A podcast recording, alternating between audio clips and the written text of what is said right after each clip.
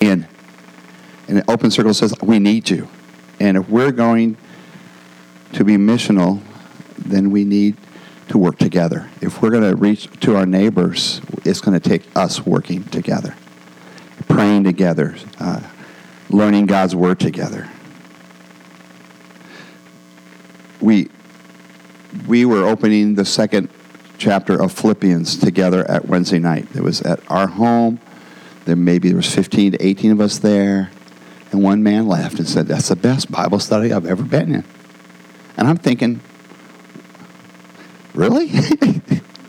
but when God's word is opened and God speaks, and often in a home group, you kind of do it in a circle, and so it's not just one person speaking; it's many people speaking, and uh, everybody's got a little different version on their phone, or they got a different version of the Bible on their lap, and you begin to kind of kind of dig through God's Word. And there was a moment in our group that uh, deeply touched a number of people in that circle. And that's what happens when God's Word is opened. So that's what Tom was talking about is meditating on the Word of God. I have a friend who uh, read the prayer book and then he said, I've been, around, I've been around the Bible all my life, but I've never read it. It's time. He calls me this week and says, I'm in Judges. what do I do? I thought the movies that I watched were crazy, but this, the Word of God is full of. And I said, it gets so bad that the only answer is Jesus. It gets so dark the rebellion is so deep.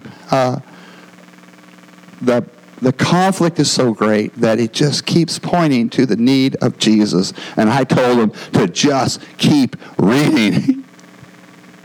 Because the good news is so good. The reason the good news is so good because the bad news is so bad. That sin robs us of life, that sin breaks us, that there's no way that we can fix ourselves my wife can't fix me. I can't call my mom. She can pray for me, but she can't fix me. The only one can fix me is Jesus. And as you read through Scripture, sometimes, so this really intelligent guy is going like, don't know if I can keep reading. I said, just keep reading. Keep reading about the love of God because you're going to get there. You're going to see how desperate things are and how, how how much we need Jesus and the cross. So it's great when we do that together, right? In families, in uh, youth groups, in Sunday morning times. Uh, last week we went through uh, that little circle and the cross being the center. I'm not sure if they have that up there or not on, on the overhead, but uh, that the cross is, is at the very center of everything that we do and the cross changes everything. You can leave that up. That's great. That's a great place to be. Uh, there, we are members of the body of Christ. Everybody say, Amen. There was a lot of Bearcat spirit Friday night. I wore my crimson quite proudly, right, Eddie? I mean, like, hey, because we beat a Atascadero, sorry. If you're from a Atascadero, we love you. But uh, there we go. But something even tighter than uh, Bearcat's pride is the, being part of the body of Christ, being part of uh, the, Jesus. As a church, we're members of one another. And there's something exciting about uh, better together. And then there's something exciting even about like those called to like maybe join a church and you become a voting member. And it's more of a circle. It's not like somebody is better than others, but together there's going to be those who serve, there's going to be those who sing, there's going to be those who vote, there's going to be, and that is that is kind of your call. And so here we don't pressure it, but it is open and available. So we mentioned it last week, and there is some information on the very back table as you leave, and there's a meeting, and and there's just an opportunity to be part of what we call the voting membership of Christian Life Center. And every, church and denominations do things a little bit different, but I wanted to open that up to you. Again, we're, we're, we're better together, and there's a circle. And as we circle around the cross of Jesus Christ, there's much fruit. And uh, there's, there's change that takes place, I think, individually and then also as a body as we see what God is, is doing. So we're going to open the Word of God right now. And the cross changes everything. How many people believe that? Everything. I pray this morning that you sense that as you took communion. Uh, it was very clear as I prepared that next week we're going to talk about how the cross changes everything again, meaning not just to hear it from me, but to hear it from you. And I said, if the cross is the very center of the gospel, if the gospel is the very center of our church, if the, gospel, the cross is the very heart of Jesus, because we're going to look in a moment of scripture that Jesus declares, this is why I came. I didn't just come to feed the hungry. I didn't just come to heal the blind. I came to go to the cross that you may have life and have life more abundantly. And so next week, I'm pretty serious about this. I'm looking for 10 people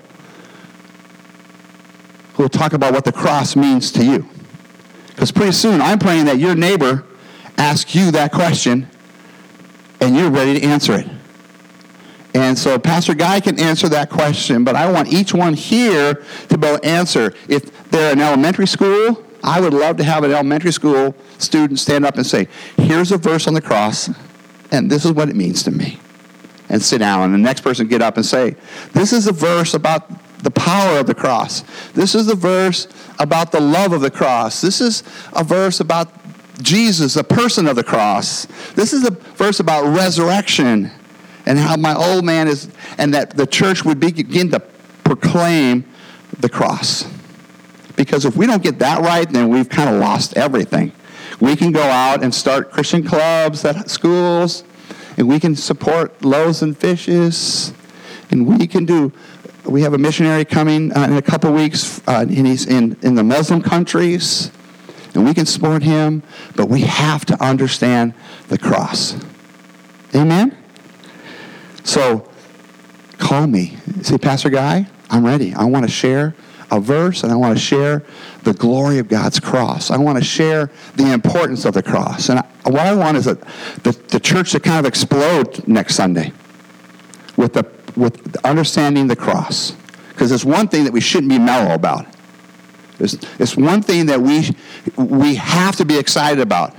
And the world looks at us like we're a little bit strange when it talks about eating the flesh of Christ and drinking his blood. They don't get that part, but we have to be able to, to explain what that means to them and that there is no other way. So let's turn to John chapter 2 together.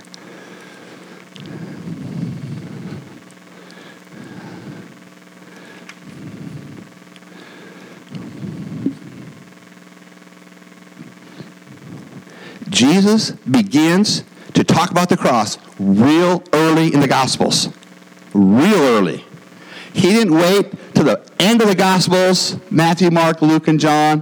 One third of the Gospels writing has to do with Jesus' last week, which is pretty powerful because that last week is really, really important.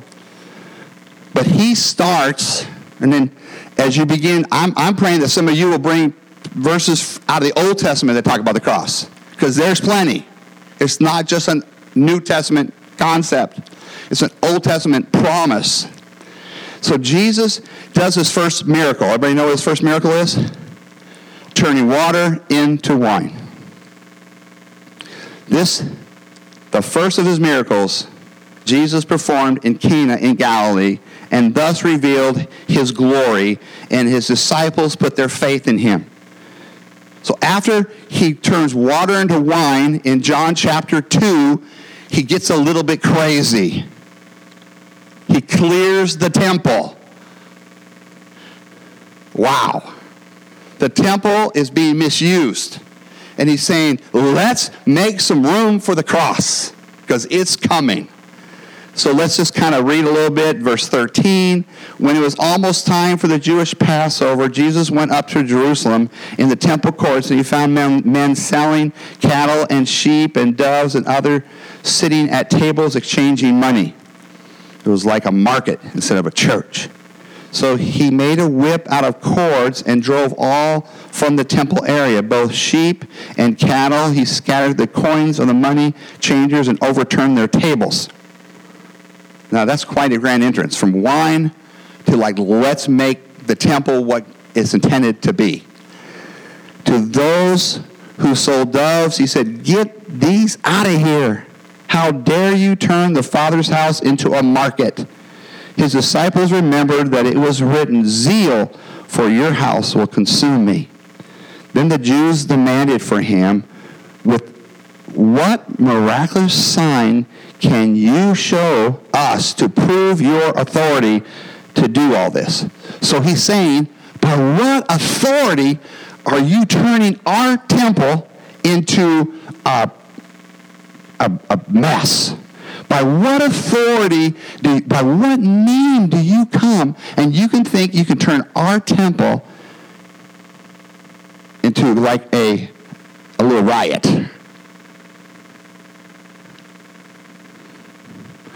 And Jesus wastes no time. He starts talking about the cross. Wow. John chapter 2. I mean, you begin to turn pages. He's got a lot of wonderful things to do, but he says, first things first, I'm going to put the cross at the very center of this.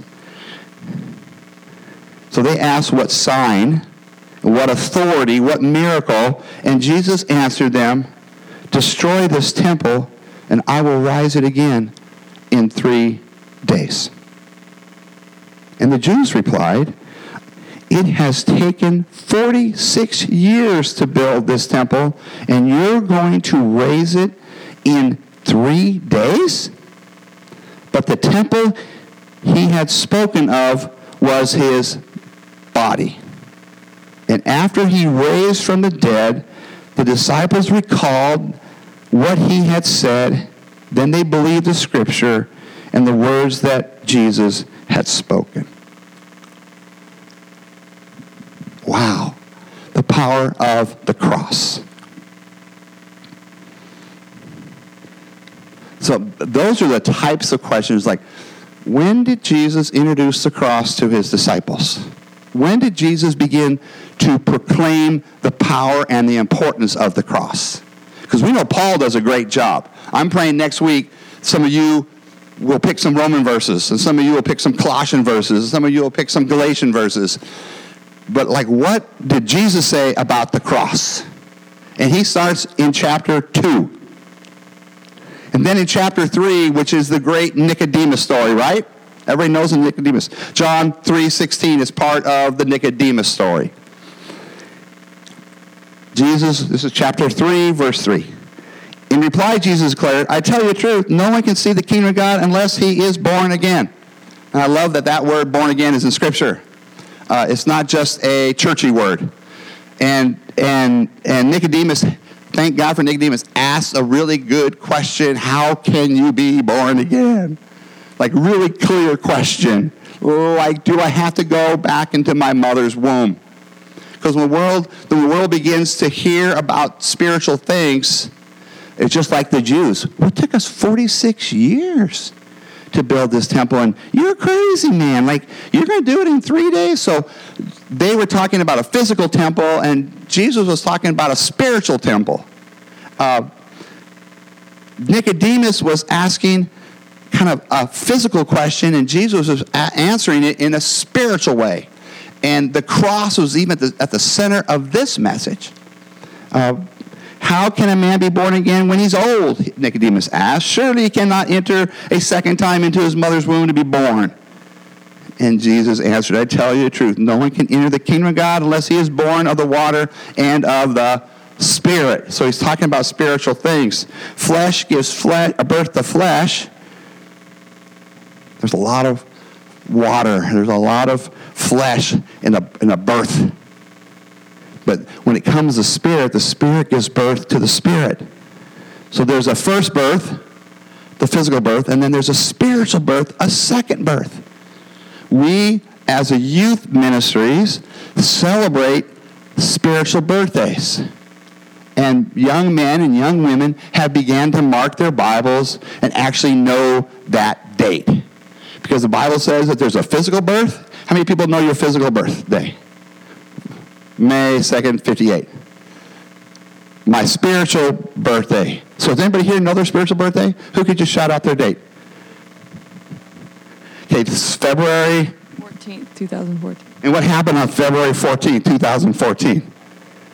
Friday night, we're having a worship service, and I accepted Jesus Christ as my Savior. So you were born, what, what's your birthday? My actual birthday? August 1st, 2000. So that's one birthday, but now we're talking about a second birthday, a spiritual birthday. Amen? Anybody else know your spiritual birthday? I was six years old, and I don't know my spiritual birthday. I remember the moment like crazy because I was at a family camp, and the Lord, you have your day? February 15th, 2000. And what happened that day? The got my second birthday. And, and that has to do with what? Your efforts or the efforts of the cross? The cross and what Jesus did for me. And what's your favorite statement about the cross? It's the it's the, uh, the cross plus nothing. Nothing else is going to get us to heaven. The cross plus nothing is one of Corey's. And so I hang around Corey and I catch myself saying, it's the cross plus nothing. It's the cross, the love of the cross, the power of the cross, the joy of the cross, the victory of the cross, and it's nothing else. We're not saved by works. We respond to the cross. We respond. So worship is a response to the grace that God has given us. We don't earn it and we don't deserve it. Somebody else have their hand up? There's Judy. You have a you, you know your date? Because I know back then it wasn't like I don't remember my date. Here we go. I love this. I love this. Now I'm in trouble. I'm gonna sit next to her and be real nice. Yeah, I was back in the old days. Uh, uh, July 13th, 1963, at youth camp in Memphis, Tennessee, where I learned to say y'all. And what else you learning? uh, that Jesus uh, accepted me just as I was. Even as a kid, uh, you have a sense of there's things about you that aren't right, and Jesus was the only one that was going to make that right through his cross. Well, that was awesome. Anybody else? Eddie, you remember your date?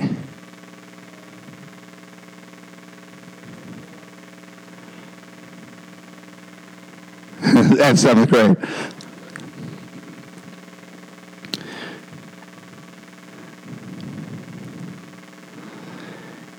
So Jesus is talking to Nicodemus. And he says, No one has ever come into heaven except the one who came from heaven, the Son of Man. Just as Moses lifted up the snake in the desert, so the Son of Man will be lifted up, and everyone who believes in him may have eternal life. What is Jesus referring to? How was the Son of God lifted up? On the cross.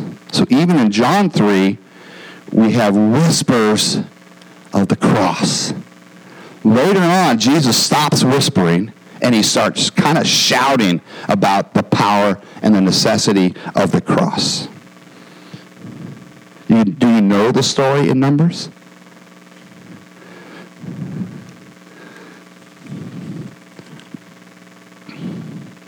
I'll just kind of read part of it to you. This is Numbers chapter 21. They, which is the God's people in the wilderness, they traveled from Mount Hor along the route to the Red Sea. This is Numbers uh, 21, verse 4. But the people grew impatient on their way, and they spoke against God and against Moses, and said, Why have you brought us out of Egypt to die in this desert? There is no bread, there is no water, and we detest this miserable food.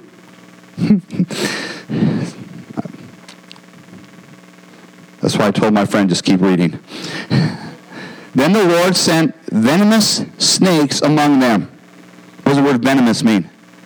Poisonous snakes. And they bit the people, and many of the Israelites died. The people came to Moses and said, We've sinned when we speak against the Lord and against you. Pray that the Lord will take the snakes away from us. And that's not a bad prayer. A prayer of repentance and a prayer of deliverance. So Moses prayed for the people. And this is what the Lord said. The Lord said to Moses, Make a snake and put it on a pole. Anyone who is bitten can look at it and live. So Moses made a bronze snake and put it on a pole. Then, when anyone was bitten by a snake and looked at the bronze snake, he lived. So, John chapter 3 is exactly the story. And it wasn't a snake that was lifted on the pole, it was who? It was Jesus. Just as Moses lifted up the snake in the desert, so the Son of Man must be lifted up. And everyone who believes in him will have eternal life. Let me keep going. For God so loved the world that he gave his only, one and only Son and whoever believes in him shall not perish, but have eternal life. For God did not send his Son into the world to condemn the world, but to save the world through him. Whoever believes in him and is not condemned. Amen? So that whole, even the very beginning of, of John, the cross is beginning to be spoken of by Jesus. The cross changes everything. I told my wife today, this morning I got back from my just being here, and I said, I've never bought a cross. I've never worn a cross. I, but I think it's about time. Because if the cross plus nothing, I need, maybe I need to wear it to realize it's everything. I knew it was everything, but maybe I need to be reminded because I'm a little bit dense sometimes. Because sometimes it's my effort. Sometimes it's a good worship song. Sometimes it's a great verse. Sometimes it's a great friend. Sometimes it's just the blessings of God will get me through. And as we, as a church, move forward, we have to remember it's the cross plus nothing. And Jesus begins to declare this really, really early in the Gospels.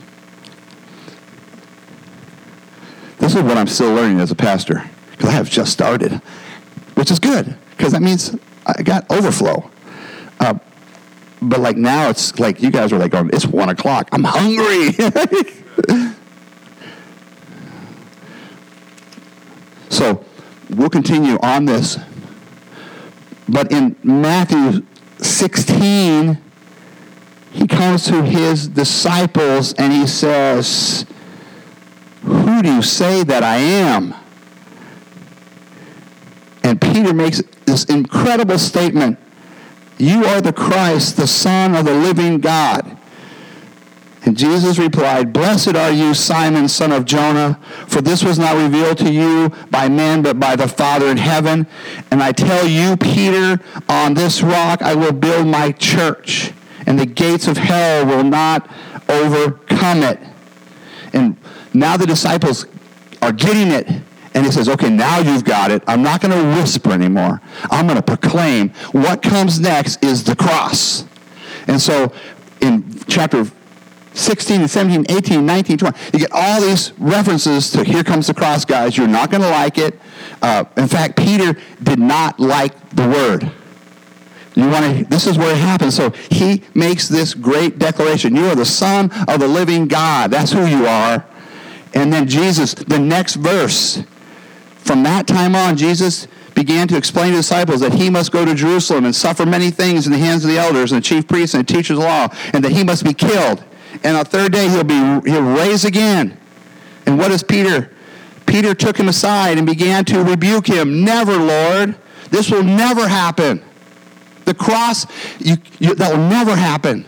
He knew about the cross, but he couldn't see Jesus on the cross. And what did Jesus do to Peter, the rock of the church? He rebuked him because the cross was a must. It was the reason that Jesus came. And when we get to it next week, maybe that'll be my verse. It says that I knew what I've come, and I've come to die on the cross for you. And he makes it really clear. And poor Peter was struggling to say, uh, mm, This will never happen. And Jesus said to Peter, Get behind me, Satan. Woo! In one moment, he's building his church on the profession of Peter, not the man, but the profession of Peter. And the next moment, he's saying, What you're speaking, you do not understand. The cross is why I came, because the, the cross of Jesus Christ changes everything.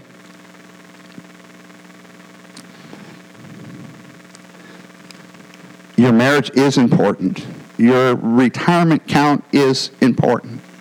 Your kids are important. Uh, when your oil change is coming up next is important, but nothing is as important as the cross of Jesus Christ. And then we have to decide what we're going to do with the cross. You have to decide what am I going to do with the cross? Am I going to reject the cross or am I going to receive the cross? And each one of us make that decision. When Jesus began to push and began to not whisper about the cross, but he began to get a little bit louder, the crowds went away. One moment he's feeding the 5,000, and then the next moment he says, But what you really need to eat is of my body. And that's going to happen on the cross, and you need to receive that the news is so bad you can't fix yourself. And the blood of Jesus takes away the sins of the world. A sinless man in Christ Jesus, our God, Lord, and Savior, is going to die for you. And the crowds went away. Because then he says, not only am I going to find a cross, but guess what? You're going to find a cross. It may be a different type of cross, but you need to take up your cross and follow me. I was like, oh, I don't know if I like this part of the story. But the, the way that we can carry our cross is because he's already carried his. And he's overcome sin, he's overcome death, and he's taken my sin and your sin and abolished it. And then, as Rachel did so well, he doesn't just take your sin, but he declares you as righteous. So now he puts this beautiful, I think Paul calls it like new clothing, a, a new robe, kind of like the prodigal son. The father gave him a ring and sandals and put a brand new robe and says, My son who was once lost is now found. The son that was once dead is now alive. And that's what we're talking about, how the cross changes everything. So have the worship team come up. And uh, so now you get to, uh, easiest way to find cool verses is Google, Google them. I mean, just put the cross, put the blood of Jesus. I mean, you'll have so many great verses to look at. And then you ask the Holy Spirit, like, where to start. So if you start with Scripture, that's the best place. Eventually, you might read a theologian, but let the Holy Spirit be your theologian. I mean, there are, there are some amazing verses that talk about the, the, not just the, the joy of the cross, the freedom of the cross.